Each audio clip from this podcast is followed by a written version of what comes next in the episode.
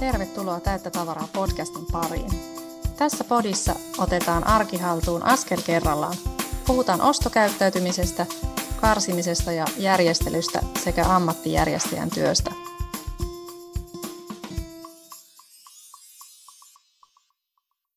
Mä oon tavaravalmentaja Sanna Koskinen ja autan ihan konkreettisesti erilaisissa tavarahaasteissa täällä Joensuun seudulla ja etäapua saat minne vaan. Lisäksi multa löytyy ajankäytön verkkovalmennus. On siis koulutettu ammattijärjestäjä ja lisäksi ison perheen äiti. Ja mun missio on kertoa sulle, että ihan jokainen voi vaikuttaa siihen oman arkensa sujuvuuteen budjetista riippumatta. Vinkkejä aloittamiseen ja oman kodin järjestelyyn löydät tavaravalmentaja.fi-sivun blogeista ja podeista sekä mun sometileiltä Instagramista ja Facebookista. Tervetuloa seuraani. Tänään ollaan siis tässä arjen hallinnan teemassa ja jutellaan siitä, miten voi edistää työstä palautumista. Mulla on etävieraana asiasta kertomassa työterveyslaitoksen tutkija ja psykologi Anniina Virtanen, jonka erikoisala on psykologinen palautuminen. Tervetuloa mukaan. Kiitos paljon. Saat vielä omin sanoin kertoa, että mitä sun työhön siis kuuluu. Joo, mä tosiaan työskentelen työterveyslaitoksella tällä hetkellä. Siellä mun tutkimusprojektit ja asiantuntijaluennot ja muu tällainen, mitä sillä teen, niin liittyy tähän psykologiseen työhyvinvointiin. Palautuminen on yksi osa-alue siellä ja sitten tehdään muun muassa työuupumukseen liittyvää tutkimusta ja laajemmin sitten työhyvinvoinnin parissa. Mutta sitten lisäksi teen väitöskirjaa Tampereen yliopistoon, joka nyt toivottavasti valmistuu tässä tämän vuoden aikana ja se käsittelee juuri tätä psykologista palautumista. Joo, todella mielenkiintoista. Mä luin, että tätä psykologista palautumista voi jäsentää tällaisen drammamallin pohjalta, jota säkin oot käyttänyt tässä. Ja ajattelin, että tämä, tässä podcastissa voitaisiin käydä nämä drammamallin vaiheet niin läpi, ja sä voit kertoa, että mitä niillä tarkoitetaan ja miten, miten niitä sitten voi käytäntöön viedä, ja toisaalta, että onko niissä jotain semmoisia kompastuskohtia, missä mennään helposti vikaan. Että ajatellaan, että se irrottaa siitä työstä, mutta niin ei ehkä sitten olekaan. Eli tämän drammamallin ensimmäinen asia on tämä detachment, eli työstä irroittautuminen. Minkälaisia vinkkejä sulla olisi tähän? Joo, mä voisin ehkä ihan ensi alkuun kertoa, että mitä tämä irrottautuminen tarkalleen ottaen on. Että varmasti monella tuleekin siitä erilaisia mielikuvia ja usein ne mielikuvat onkin ihan oikeassa ja liittyy just siihen, että irrottautumisella viitataan siihen, että me ei ajatella työasioita – et sen lisäksi, että me palautuminen vaatii sen, että me lakataan tekemästä niitä töitä tietenkin, mikä sekään ei ole itsestään selvää, kun monella vaikka sähköpostit ja muut viestit sitten tunkee sinne vapaa-ajalle, vaikka nekin on, on niitä työtehtäviä kuitenkin. Mutta sitten tähän irrottautumiseen kuuluu sen työnteon lopettamisen lisäksi myös se, että me lakat, lakattaisiin ajattelemasta ja vatvomasta niitä työasioita. Että aika monellahan on varmasti sitä kokemusta, että vaikka se työläppäri menee kiinni tai kun me lähdetään sieltä työhuoneesta tai työpaikalta, niin silti ne työasiat helposti jää pyörimään mieleen. Ja tämä on varsinkin nyt etätyössä monella tullut entistä haasteellisemmaksi, kun tehdään töitä kotona ja ei tule sitä siirtymää työpaikan ja kodin välille, niin sitten on tosi vaikea ehkä hahmottaa itselleen sitä, että milloin on töissä ja milloin vapaa-ajalla. Ja Just yksi keino, tähän, joo, yksi keino tähän irrottautumisen vahvistamiseen on tietenkin se, että me rakennettaisiin aika selkeät rajat itsellemme siihen, että milloin me tehdään töitä ja milloin ei. Et totta kai on niitäkin ihmisiä, joille sopii se, että tehdään vähän limittäin ja lomittain töitä ja jotain muutakin, että vaikka siinä etätyöpäivän lomassa saatetaan tehdä jotain kotihommia ja se ei varmasti ketään haittaa, että se voi olla mm. hyväkin tauko siihen päivään mutta se, että olisi kuitenkin selkeää se, että milloin se työpäivä päättyy ja vapaa-aika alkaa. Ja usein sitä irrottautumista edistää se, että me keskitytään vapaa-ajalla tekemään jotain ihan muuta kuin töitä. Et varmaan moni on senkin kokenut, että jos ei vapaa-ajalla oikein mitään tekemistä, että jos vaikka vaan makoilee sohvalla ja selailee puhelinta tai kattelee telkkaria ilman, että oikein keskittyy siihenkään, niin silloin ne työasiat helposti tunkee mieleen. Mutta sen sijaan, jos keskittyy johonkin mielenkiintoiseen harrastukseen tai vaikka hyvään keskusteluun jonkun läheisen kanssa tai luonnossa liikkumiseen esimerkiksi, niin silloin usein se irrottautuminen tapahtuu kuin itsestään, jos on jotain sellaista tekemistä, mihin uppoutua. Toi on just noin ja hyvin voin allekirjoittaa. Mm. Sitä, vaikka sitä toivoisi välillä sitä on-off-kytkintä, niin sitähän ei meissä ole, että sitten on mm. niin pakko tavallaan luoda itselle niitä rajoja ja, ja tota, löytää ne omat tavat, tavat siihen. Ja veikkaan, että en ole ainut, joka on, on katsonut telkkaria silleen, että, että ajatus virtaa jossain muualla ja viimeistään siinä mainoskatkolla ää, rupeaa hakea sitä puhelinta jotenkin automaattisesti. Ja sitten tähän, kun on tavallaan ruvennut kiinnittää huomioon, niin nyt mä niin kuin pyrin yhä enemmän siihen, että mä en, en pitäisi puhelinta mukana siinä niin kuin sohvan lähellä esimerkiksi. Että, mm. että Joo, toi tota... kuulostaa tosi hyvältä keinolta, että asettaa itselle jotain sellaisia vaikka sääntöjäkin siihen, että jos tietää, että se puhelin kovasti houkuttelee siinä, kun tekee jotain muuta, niin laittaa sen vaikka ihan eri huoneeseen tai kaikki ilmoitukset pois päältä puhelimesta tai Kyllä. ihan käytännön asiat usein auttaa aika paljonkin. Joo, ja nuo ilmoitukset on kyllä semmoinen varmaan, mikä on, että jos ei ole ajatellut sitä erikseen, niin puhelinhan oletuksena ilmoittaa kaikesta ja samoin, samoin se läppäri ilmoittaa koko ajan, kun tulee uutta sähköpostia, että ne kun käy erikseen laittaa pois päältä, niin se rauhoittaa hirveästi sitä, mm, sitä työskentelyä. Ja samoin ehkä sitten se illuusio, mitä itsekin on ehkä työstänyt vähän, että, että pitääkö mm. aina olla niin kuin tavoitettavissa ja miksi pitää, että onko se niin kuin vain oma ajatus tai... Joo, tämä on tosi tärkeä pointti ja tosi yleinen kokemus, että toi on niin kuin yksi niistä asioista, mitkä sitä irrottautumista haittaa, varsinkin asiantuntijatyössä, tietotyössä, jossa paljon on niitä sähköposteja tai muuta muuta viestittelyä ja helposti koetaan, että pitäisi olla aina tavoitettavissa, vaikkei sitä kukaan sulta oikeasti vaatiskaan. Et mm. Usein saattaa olla se kokemus, että kun kaikki muutkin vaikka lähettää sähköpostia erikoisiin aikoihin, niin pitäisi heti vastata ja olla siellä kyttäämässä niitä viestejä, vaikka esimerkiksi esihenkilö ei vaatisi sitä tai olisi ihan selkeä se työaika jonka ulkopuolella ei oikeasti kukaan sitä vaatisi, mutta helposti tulee se olo, että kun niin moni muukin tekee sitä, niin itsekin pitäisi. Joo, näitä on tärkeää niin kuin tiedostaa. Mm, joo, ja tuossa auttaa kyllä tuossa kommunikaation osalta se, että teke, kun asettaa ne omat rajat, niin tekee myös muille selväksi sen, että hei, mä oon tavoitettavissa tämän tietyn työpäivän ajan vaikka – ja sitten vapaa-ajalla eh, niin kuin, ei sitten kannata mitään kiireellistä viestiä vaikka lähettää, että tekee niin kuin selväksi sitten ja keskustelee vaikka siellä työpaikallakin siitä, että mitä ne rajat on ja miten viestitään ja kuinka tavoitettavissa oikeasti pitää olla. Kyllä, loistavia vinkkejä. Siirrytäänkö tähän seuraavaan? Joo. Eli tota, jos nyt en lähde englanniksi ra- lausumaan tätä R, mutta rentoutuminen on tämä toinen kohta tässä. Kerrohan siitä, että... Joo, tämä rentoutuminen on ehkä se, mikä monella tulee palautumisesta ensimmäisenä mieleen. Että on aika helppo hahmottaa, että rentoutuminen on, on sitä, kun me annetaan meidän kehon ja mielen levätä. Me saadaan tauko niistä työvaatimuksista ja me voidaan tehdä jotain sellaista miellyttävää, itselle mieluista puuhaa, joka ei ehkä hirveästi haasta meitä, että me saadaan levätä ja olla, sille rennosti.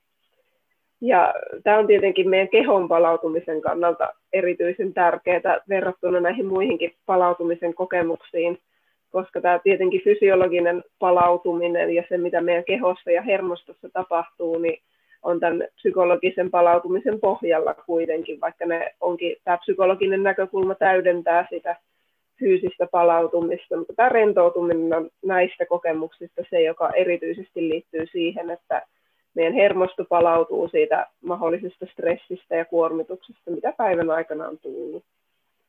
Ja tämän rentoutumisen osalta ehkä semmoinen, mikä usein tulee esille, on se, että ihmiset ei välttämättä ole aina hirveän hyviä tiedostaa sitä, että mikä ihan oikeasti auttaa varsinkin sitä meidän kehoa rentoutumaan. Et esimerkiksi se puhelimen selaaminen tai television katsominen, jonka nyt taas otan esimerkiksi, kun se on niin tavallin, tavallinen mm, toiminto, mitä me tehdään, niin useinhan me tehdään sitä vähän sillä ajatuksella, että nyt on väsynyt pitkän päivän jälkeen, että rojahdan tuohon sohvalle ja avaan telkkarin tai katon sieltä puhelimesta jotain. Mutta sitten se ei kuitenkaan loppujen lopuksi auta varsinkaan meidän aivoja rentoutumaan.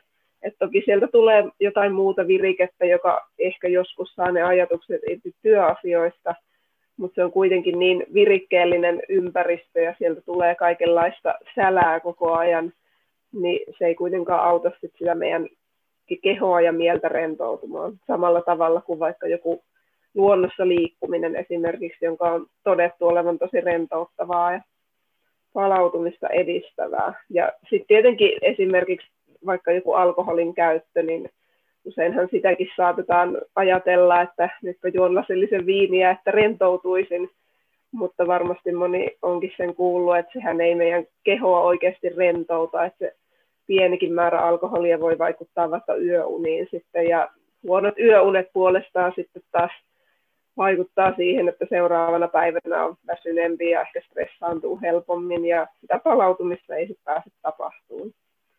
Että nämä rentouttava tekeminen vapaa-ajalla on senkin kannalta tärkeää, että se usein auttaa meitä sitten nukkumaan paremmin.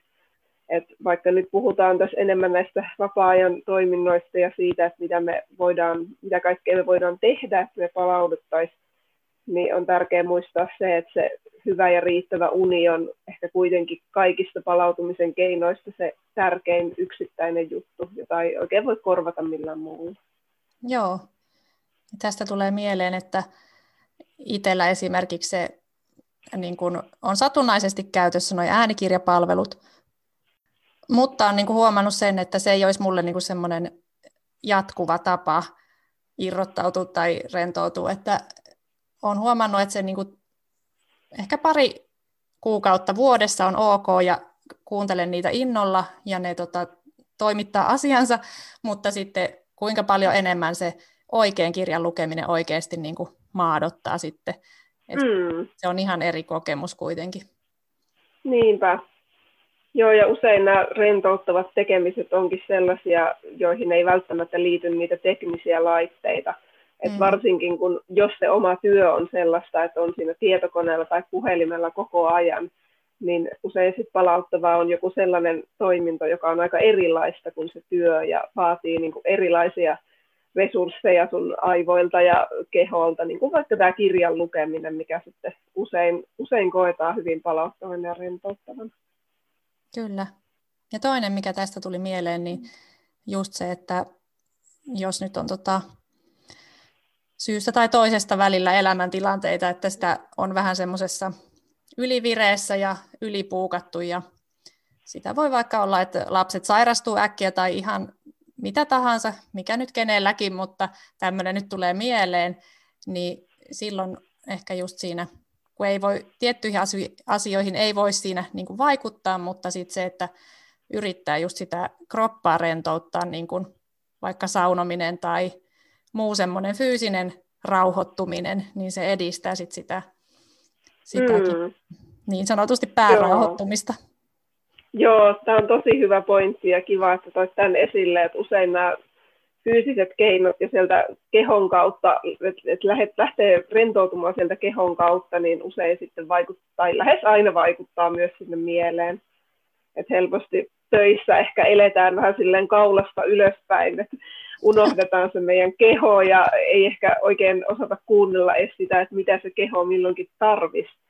että senkin takia olisi vapaa-ajalla sitten hyvä vähän kuunnella niitä kehon tarpeita ja miettiä, että minkä tyyppiset toiminnot sitä kehoa ja sitä kautta myös mieltä auttaisi rentoutumaan. Joo. Ja kolmas kirjain täällä on tämä A, eli autonomia, eli omaehtoisuus. Minkälaisia ajatuksia tästä? No, tämä autonomia tai omaehtoisuus, tai välillä puhutaan itsenäisyydestäkin, on ehkä vähän abstraktimpi ja vaatii vähän ehkä enemmän selittämistä kuin nämä kaksi aikaisempaa kokemusta, mistä puhuttiin. Eli tämän palautumisen yhteydessä tämä autonomia viittaa muun muassa siihen, että meillä on mahdollisuuksia vaikuttaa siihen, miten me käytetään meidän oma vapaa-aika. Eli me voidaan elää sellaista oman näköistä, omien arvojen mukaista ja itselle sopivaa vapaa-aikaa.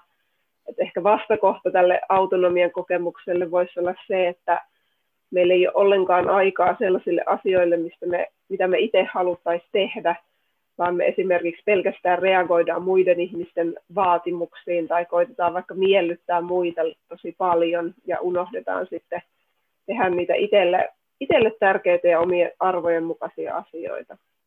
Ja tähän liittyy myös sellainen kokemus siitä, että se oma vapaa-aika vastaa sitä, mitä sä itse elämältä haluat ja mikä jollain tavalla on sellaista sun, sun itten näköistä. Et tähän on ehkä vähän vaikeampi antaa sellaisia konkreettisia vinkkejä kuin vaikkapa rentoutumiseen, koska tämä tietenkin ilmenee eri tavalla eri ihmisillä. Ja ehkä tässä kuitenkin voisi niinku sellaisen vinkin antaa, että varmasti kaikki hyötyistä ainakin toivoisi, että joskus saisi sellaista ihan omaa aikaa, jonka voisi käyttää ihan mihin itse haluaa. Mutta tietenkään se ei välttämättä sit kaikkia arjessa on mahdollista. Et usein on herännyt sellainen kysymys, että miten tämä autonomia toteutuu, vaikkapa jos perheessä on pieniä lapsia, jolloin sitä täysin vapaata aikaa ei välttämättä sitten perheen aikuisilla ole, kun on sitä kaikkea muuta sitten täytyy kuitenkin lasten tarpeista huolehtia ja perheen kanssa viettää aikaa ja kaikki se kodin arjen pyörittäminen. Niin tästäkin on, ollaan niin tutkijakollegoiden kanssakin keskusteltu siitä, että tämä, kun tämä autonomia kuitenkin liittyy just niihin omiin arvoihin ja siihen oman näköiseen vapaa-aikaan, niin siitä näkökulmasta myös tällainen vaikka pikkulapsiarki voisi kuitenkin olla sellaista, että totta kai se voi olla oman näköistä ja omien Joo. arvojen ja päämäärien mukaista, jos se on, on se sitä, minkä sä oot itse valinnut ja mikä on sulle ollut elämässä tärkeää, niin se usein kokemus siitä, että on itse valinnut sen elämänsä, niin auttaa sitten jaksaa myös semmoisina semmoisina hetkinä, kun sitä omaa aikaa ei ole mahdollista saada. Joo, eli tähän ehkä jollain tavalla niin kuin liittyy se, että osaa ilmaista niitä omia rajoja ja, tai, tai toiveita ehkä tässä tapauksessa ja sitten kieltäytyä semmoisesta turhasta, mitä mm, ei koe joo. tärkeäksi. Joo, että kyllä tämä olennaiseen keskittyminen on varmaan aika hyvä sellainen asia, mitä niin kuin seurata ylipäätään palautumisesta, että usein niin kuin vähemmän voi olla enemmän, että sekään ei yleensä edistä palautumista, että me täytetään sitä meidän vapaa-aikaa liikaa kaikenlaisella sinänsä mukavalla aktiviteetilla, mutta sekin voi sitten mennä överiksi, jos ei jää sitä omaa aikaa tai sellaista rentouttavaa tai vähän niin kuin tyhjää aikaa ollenkaan. Joo. Toi on tosi tärkeää, että pystyy asettaa ensinnäkin se, että tunnistaa edes itse, että missä ne omat rajat menee, koska sekään ei aina ole helppoa, että usein me saatetaan haalia vahingossa liikaa kaikkea tekemistä tai voi olla vaikea vaikka kieltäytyä jostain mielenkiintoisista ehdotuksista tai menoista. No, ei nyt ehkä korona-aikana, kun niitä ei paljon ole, mutta normaalisti, niin. jos, jos on vaikka vilkas sosiaalinen elämä, niin voi olla vaikea sitten kieltäytyä, kun kuitenkin olisi mukava nähdä niitä ystäviä vaikka että pitäisi tunnistaa ne omat rajat, että mitä oikeasti jaksaa ja kuinka paljon tarvitsisi sitä ihan vaan kotona olemista vaikka. Ja sitten tietenkin se seuraava askel, että pystyy viestiin niistä omista rajoista muille. Et ilman, että tietenkään nyt tahallisesti ainakaan loukkaa ketään, mutta onhan se niiden ihmissuhteidenkin kannalta tärkeää, että tuntee ne omat rajat ja pitää niistä kiinni. Joo.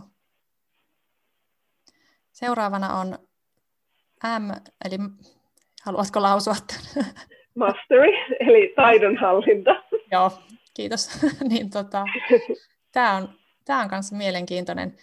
Eli voi haastaa itsensä hiomaan jotakin taitoa, kunhan se ei liity työhön. Joo, Eli tämä liittyy tällaiseen vähän aktiiv- usein aktiivisempaan vapaa-aikaan, esimerkiksi harrastuksiin ja tällaiseen uuden oppimiseen ja omien taitojen laajentamiseen työn ulkopuolella. Et useinhan meillä on töissä sellaisia kokemuksia, että me opitaan uutta ja kehitytään ja saadaan uusia, uutta osaamista ja uusia taitoja meidän elämään. Mutta se, että me, meillä olisi myös sellaista vapaa-ajalla, niin usein sit auttaa usein myös siinä irrottautumisessa, koska jos me uppoudutaan tekemään jotain ihan muuta, niin ne työasiat unohtuu aika lailla itsestään. Ja ylipäätään kaikki tällainen uuden oppiminen ja itsen kehittäminen myös tuo sellaisia omia voimavaroja, jotka auttaa palautumaan. Tietenkin tässä taidonhallintaa lisäävissä aktiviteeteissa on se juttu, että nämä kuitenkin vaatii jonkun verran jaksamista ja resursseja. Et jos on tosi uupunut ja tosi kova se palautumisen tarve ja hirveä kiire, kiire vaikka jollakin viikolla tai on kiireinen kausi töissä, niin silloin ei välttämättä aina riitä energiaa sitten tämän tyyppisiin aktiviteetteihin. Et sekin on, on hyvä pitää mielessä, että se voi vähän vaihdella päivästä ja viikosta toiseen, että mitä näistä eri kokemuksista eniten tarvitsisi. Mutta tosiaan nämä taidonhallintaa kehittävät toiminnot voi olla esimerkiksi harrastuksia. Et aika usein ihmiset raportoi tämän tyyppisiä kokemuksia tutkimuksissa, kun kysytään, että milloin sä koet tällaista, niin aika usein sieltä nousee nämä erilaiset harrastukset esiin. Esimerkiksi liikuntaharrastukset tietenkin, joissa oppii uusia taitoja ja kehittyy ja on niitä tavoitteita, joita kohti kohti mennä ja vaikkapa joku taideharrastukset, käsityöt, ehkä kodin remontointikin voisi olla yksi tämän tyyppinen, että Joo. joku sellainen tekeminen, mikä, missä saa niitä onnistumisen kokemuksia ja tunnetta siitä, että on saanut aikaa jotain. Joo, tosi hyviä ajatuksia. Ja viidentenä on tämä meaning, eli merkityksellisyys. Avaatko tätä vielä? tämä on myös tällainen ehkä vähän maailmoja syleilevä käsite, josta puhutaan aika monessa eri asiayhteydessä ja tietenkin tämä merkityksellisyys elämässä ja työssä ja ihmissuhteissa ja kaikessa on sellainen tärkeä asia, mikä edistää meidän hyvinvointia ja mitä ehkä olisi hyvä miettiä myös siellä työssä ja työn ulkopuolella. Mutta tässä palautumisen kontekstissa tämä liittyy erityisesti siihen, että me tehtäisiin vapaa-ajalla sellaisia asioita, jotka on meille itselle tärkeitä ja lisää sitä merkityksellisyyden ja mielekkyyden kokemusta meidän elämässä.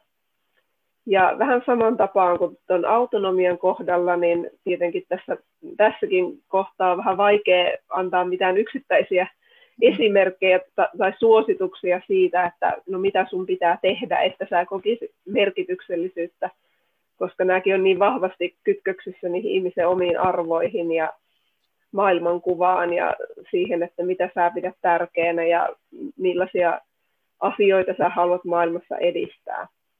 Et usein tätä merkityksellisyyttä koetaan tietenkin ihmissuhteissa, että ne on hyvin keskeinen asia, joka tuottaa meille merkityksellisyyttä elämään – mutta sitten esimerkiksi tällainen toisten auttaminen tai hyvän tekeminen niin jollekin muullekin kuin vain itselleen on usein sellaisia, jotka tutkimusten mukaan aika paljon lisää tätä merkityksellisyyden kokemusta.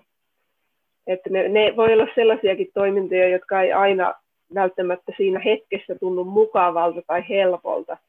Et jos otetaan esimerkiksi vaikka vapaaehtoistyö, jota Joo. tosi moni suomalaisistakin tekee, niin se usein tuottaa sitä merkityksellisyyden kokemusta myös sille auttajalle itselleen siitä huolimatta, että se, vo, se työn tekeminen voi herättää kielteisiäkin tunteita ja olla vaikeaa ja rankkaakin välillä, mutta sitten loppupeleissä se kuitenkin tuo enemmän sitä hyvää. Niinpä, silloin kun se on niin kuin omien arvojen mukaista, niin se kuitenkin sitten kokonaiskuvassa tukee sitä omaakin hyvinvointia. Kyllä, juuri näin. Ja viimeinen kirjain on A, eli affiliation, yhteenkuuluvuus. Joo, eli... Tullaan taas näihin ihmisiin ja sosiaalisiin suhteisiin. Joo, että tämä on ehkä aika paljon liittyy myös tuohon merkityksellisyyteen, että niin kuin sanoin, niin aika usein, kun ihmisiltä tutkimuksissa kysytään sitä, että mikä sitä merkityksellisyyttä elämään tuottaa, niin siellä mainitaan läheiset ihmissuhteet oikeastaan useimmiten ne on siellä ihan kärjessä. Perheenjäsenet, ehkä joku perheenjäsenistä tai perhe tai ystäväpiiri kokonaisuudessaan. Ja näistä kaikista palautumisen kokemuksista, jos pitäisi valita joku yksi, joka, jolla on ehkä kaikkein merkittävin ja laajin vaikutus meidän elämään, niin varmasti ne on just nämä ihmissuhteet. Koska sen lisäksi, että ne auttaa palautumaan työstä, niin totta kai niillä on sitten paljon, paljon muita hyviä vaikutuksia meidän elämään. Et joissain tutkimuksissa on todettu, että hyvät ihmissuhteet vaikuttaa ihan meidän fyysiseenkin terveyteen. Osittain varmaan sitäkin kautta, että ne niin kuin auttaa vähentää stressiä ja saa sitä sosiaalista tukea ja on se turvaverkko, johon nojautua silloin, kun asiat ei, ei mene ihan niin kuin toivoisi. Ja sitten taas toisaalta tämän yhteenkuuluvuuden vastakohta, eli yksinäisyyden kokemus puolestaan on tosi haitallista meidän terveydelle. Et sen on todettu olevan yhteydessä moniin erilaisiin terve- sekä fyysisiin että psyykkisiin terveysongelmiin. Ja tietenkin tässä, kun yhteenkuuluvuuden kokemuksesta nimenomaan puhutaan, niin tärkeää on se, että miten me koetaan ne meidän ihmissuhteet. Eli ei tietenkään se, että kuinka laaja se meidän ystäväpiiri vaikka on tai kuinka monen ihmisen kanssa me päivittäin tai viikoittain ollaan tekemisissä, vaan enemmänkin se, että mikä on se meidän emotionaalinen suhtautuminen siihen meidän lähipiiriin, että tunnetaanko me, että me voidaan olla omia itsejämme niiden ihmisten seurassa, tunnetaanko me, että me kuulutaan johonkin porukkaan, yhteisöön, tai että me tunnetaan yhteenkuuluvuutta niiden meidän läheisten kanssa. Et tietenkin tämä laatu on näissä ihmissuhteissa tosi paljon tärkeämpää kuin määrä. Et se vaihtelee ihmisten välillä tosi paljon, että mikä se ihanteellinen läheisten ihmissuhteiden määrä on. Et jotkut tietenkin kaipaa enemmän sosiaalista elämää kuin toiset, ja joillekin saattaa sitten riittää vaikka ihan se oma perhe. Mutta varmasti jokainen sen omasta elämästä tunnistaa, että jos niitä läheisiä ja merkityksellisiä ihmissuhteita ei ole ollenkaan, niin usein se sitten jollain tavalla kielteisesti vaikuttaa meidän elämään. Joo, kyllä, ja tota kautta on hirveän helppo ymmärtää se, että se vaikuttaa myös fyysiseen terveyteen, kun miettii just sitä, sitä kääntöpuolta, että miten se yksinäisyys vaikuttaa mm. negatiivisesti mm. niin moneen asiaan. No miten, pakko nyt ottaa tässä esille viime vuosia, ja se, että kun me ei sitten nähtykään sitä lähipiiriä, niin miten, tota, onko sulla siihen jotain tota, ajatusta, että miten se on vaikuttanut? No kyllähän se varmasti on tosi monella vaikuttanut kielteisesti, että kyllähän tästä yksinäisyyden kokemuksesta nyt korona-aikana on paljon puhuttu ja sitä aika yleisesti on koettu, kun ne kontaktit on vähentynyt ja toisaalta myös ihan työelämässäkin sitä yhteisöllisyyttä selkeästi kaivataan tosi paljon, että useimmissa kyselytutkimuksissa, mitä tässä korona-aikanakin on ehditty tehdä, niin aina nousee esille se, että sillä etätyölläkin on tosi paljon positiivisiakin vaikutuksia, mutta sitten se yhteisöllisyyden vähentyminen ja kontaktien vähentyminen on se, mikä on sit monia jotenkin vaivannut ja sen takia sitten kaivataan sinne työpaikoillekin takaisin, että olisi sitä yhteisöllisyyttä siellä ja tietenkin myös sitten ystävien kanssa. Ja kyllä niin kuin itse aina tässä kohtaa haluan ottaa esille sen, että kyllähän tämä korona-uutisointi on ollut tosi perhekeskeistä. Että tuntuu, että se uutistenkin oletus ihminen on se, jolla on se perhe, jonka kanssa asuu. Et paljon puhutaan siitä, että vaikka joulua suositeltiin vietettäväksi perhepiirissä, mm. mutta usein sitten siinä julkisessa keskustelussakin unohtuu se, että Suomessa on tosi paljon yksin asuvia ihmisiä ja monella ei ole sitä ydinperhettä siellä kotona ja sukulaiset saattaa asua kaukana ja voi olla, että ei ole pitkään aikaan pystynyt näkemään niitä omia perheenjäseniä, jotka ei asu siinä samassa taloudessa. Et varsinkin tämä yksin asuvien ihmisten tilanne on aika, aika haastava ollut kyllä tässä, että varmasti moni nimenomaan heistä on on kokenut sitä yksinäisyyttä. Ja toisaalta tietenkin täytyy muistaa sekin, että yksinäisyyttähän voi kokea, vaikka olisi perhe tai parisuhde, että se ei aina, aina liity siihen, että niitä kontakteja ei olisi. Et varmasti tämä aika on ollut myös tosi raskasta niille, joilla siellä perheessä on jotain ongelmia. Et nyt kun on vietetty perheen kanssa tosi paljon aikaa, niin monella ne aikaisemmin jo olemassa olleet ongelmat on saattanut kärjistyä siellä.